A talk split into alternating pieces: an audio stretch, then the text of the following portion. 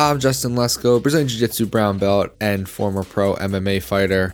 If you watched ADCC 2022, you probably came away with the same opinion as everyone else in the Jiu Jitsu world. Gordon Ryan is the best grappler on planet Earth. If you came away from ADCC like I did, extra motivated to train, you might be wondering how did Gordon Ryan get so good at Jiu Jitsu? How can I get that good at Jiu Jitsu?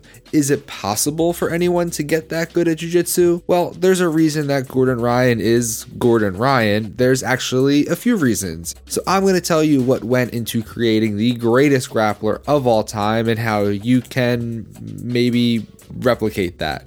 But if you fall short of replicating the best grappler in the world, you can at least look like you're the best grappler in the world by heading over to epicrollbjj.com and using the code podcast15 to take 15% off gis, rash guards, fight shorts, t-shirts, hoodies, joggers, and more. Epic Roll is gear made by grapplers for grapplers. It's extremely high quality and can handle your most intense training sessions, but it's also affordable, meaning you don't have to break the bank to look like you did. Plus, with the code podcast15, you can take a further 15% off your order. Whether you're on the mat or off, Epic Roll can have you looking like a world champion, even if you aren't quite one yet. EpicRollBJJ.com, coupon code podcast15. Now, let's look at what makes Gordon Ryan so good. Welcome to that Jiu Jitsu podcast.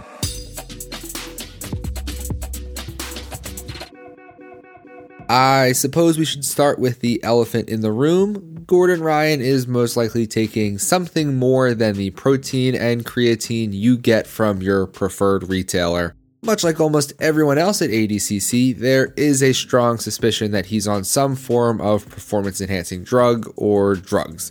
Maintaining his physique with a large amount of muscle mass and a very low body fat year round is not naturally possible without some pharmacological help. But you will notice I said much like everyone else because it's widely accepted that everyone's on steroids. And you can mentally insert that clip of Nate Diaz saying how everyone is on steroids right now. If everyone is on something, then one person being on that same thing can't be an advantage, right? It's like Lance Armstrong. If every other pro cyclist was juicing and he was too, then he's leveling the playing field, right? If everyone's on PEDs, then no one is, kind of thing. Does the juice help you get better faster? Yes. Will it automatically make you better than your competition if they are also on the juice? No. Please do not confuse this. I am not advocating anyone take steroids. I personally think it's a waste of time and money to juice unless you're one of the people at the top of the sport who is vying to compete with the other guys at the top of the sport who are also juicing. And if you are one of those people and you're listening to this, please send me a DM on Instagram so I can have you come on and talk to me about jiu jitsu. But the average person who is training jiu-jitsu, even if you're competing, it seems like a stupid way to spend money to gain an advantage. I mean, do you, I guess, if that's what you want to do and that's the money you want to spend, then go for it, I guess. But it seems dumb to me and it just doesn't seem like the risk is worth it. Is what Gordon is taking helping him? Yes. Is it the sole reason he's the best in the world? No. Most people have jobs and train when they can around that job and other aspects of their life. Gordon Ryan is not most people. To the best of my knowledge, he's never had to work a job. His job has always been jujitsu. When you don't have to work and you don't have children, you have a lot more freedom in your schedule to train. And by all accounts, Gordon takes advantage of that time and trains a lot. There is no substitution for hard work and time spent on the mat, and it seems that Gordon is not wanting for either. All high level competitors, to my knowledge, have jujitsu as their job. I don't think anyone who competes at ADCC is punching a time clock the following Monday. But Gordon has said in the past that it's his approach to training that sets him apart from his competition. He doesn't just train for competition prep or in the lead up to specific events, he trains intensely year round and is constantly seeking to improve his game. Where some competitors might do a two month training camp heading into ADCC, they might train less seriously after that.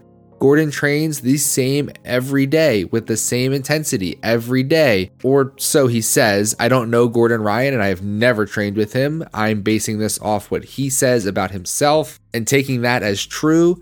Maybe he's the laziest guy in the world, but I doubt it. I'm I'm going off of what others have corroborated about what he said.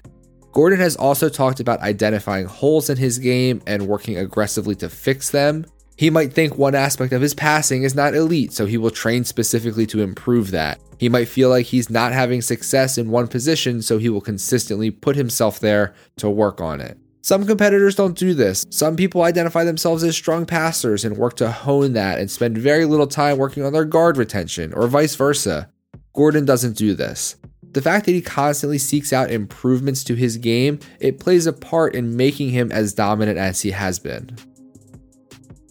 When it comes to making improvements in your game and filling gaps in your knowledge, it's helpful to have a good coach who can guide you through that process.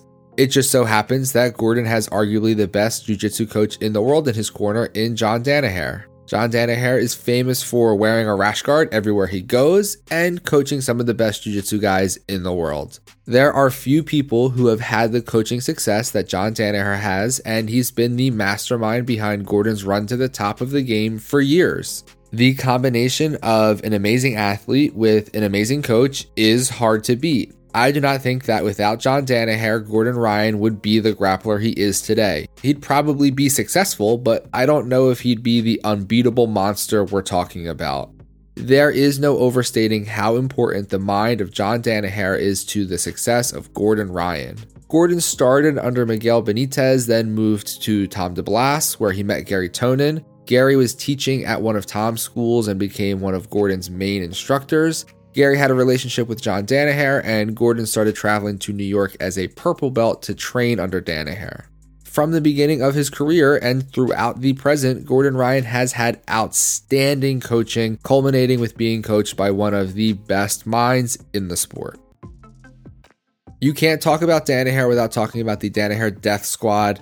Eddie Cummings, Gary Tonon, Craig Jones, Nicky Rodriguez, Oliver Taza, Nicky, and of course, Gordon Ryan.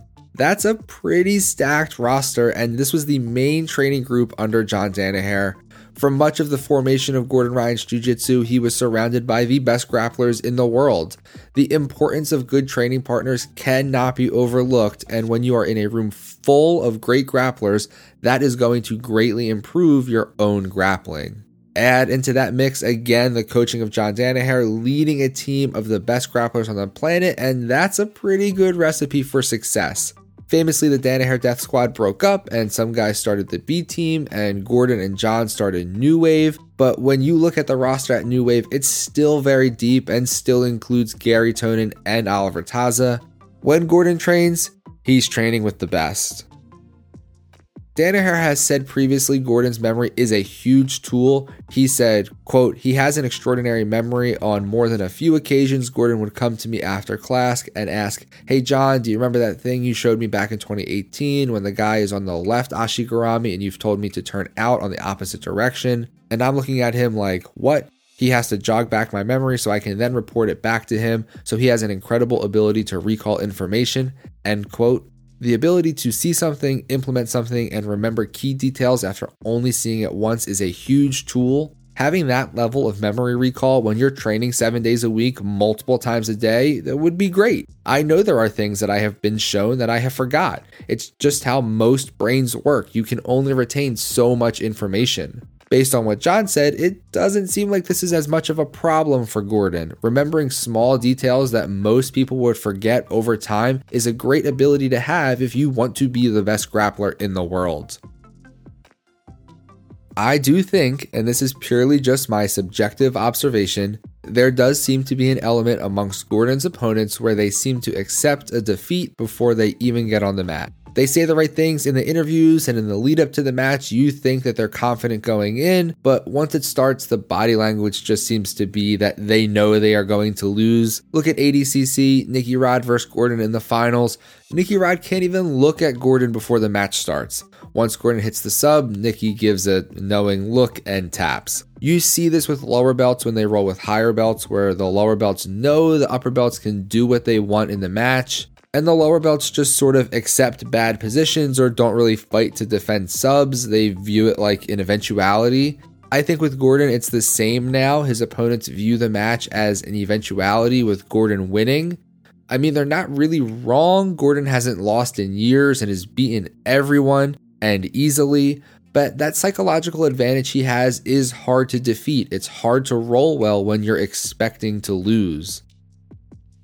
Looking at all these factors, it seems pretty straightforward what you need to do to emulate Gordon Ryan and achieve the same results. Number one, stock up on the best chemical compounds known to man to increase your size, strength, and athletic performance. Number two, don't work, only train jujitsu, don't have a family or obligations outside of jujitsu, and make training jujitsu your full time job. Number three, train every day like you're in a training camp, not just in the prep for big events. Number four, from the time you start training, you need to be under the tutelage of high level and well respected coaches, ideally the best coach in Jiu Jitsu. Number five, in addition to the best coaches, make sure you are always surrounded by the best training partners and some of the best competitors in the world. Number six, have a memory that is superior to that of the average person to the point where you can recall small details of techniques years after being shown them or drilling them. Number seven, cultivate a level of success so as your future opponents assume defeat before the match even starts. That seems pretty easy to do, right? Gordon Ryan is a generational talent. On top of the things I just listed, you can't discount his natural ability and talent. And if you took someone and had them mirror his exact career path, they would likely not mirror his results. But that doesn't mean we can't try to take away some lessons from what he does or how he approaches his jiu-jitsu career. What will it take for someone to knock Gordon off the top spot? I don't know if I'm the person who is going to have that answer. Thanks for listening. I put the link in the episode notes to sign up for the newsletter if you haven't already. I send out a weekly ish newsletter with different news or things that I think can help your jiu-jitsu, so check that out. Also, linked below is my YouTube channel where you can see things like match highlights and technique breakdowns, things that don't work audio only. Thanks so much for listening, and I will see you next time.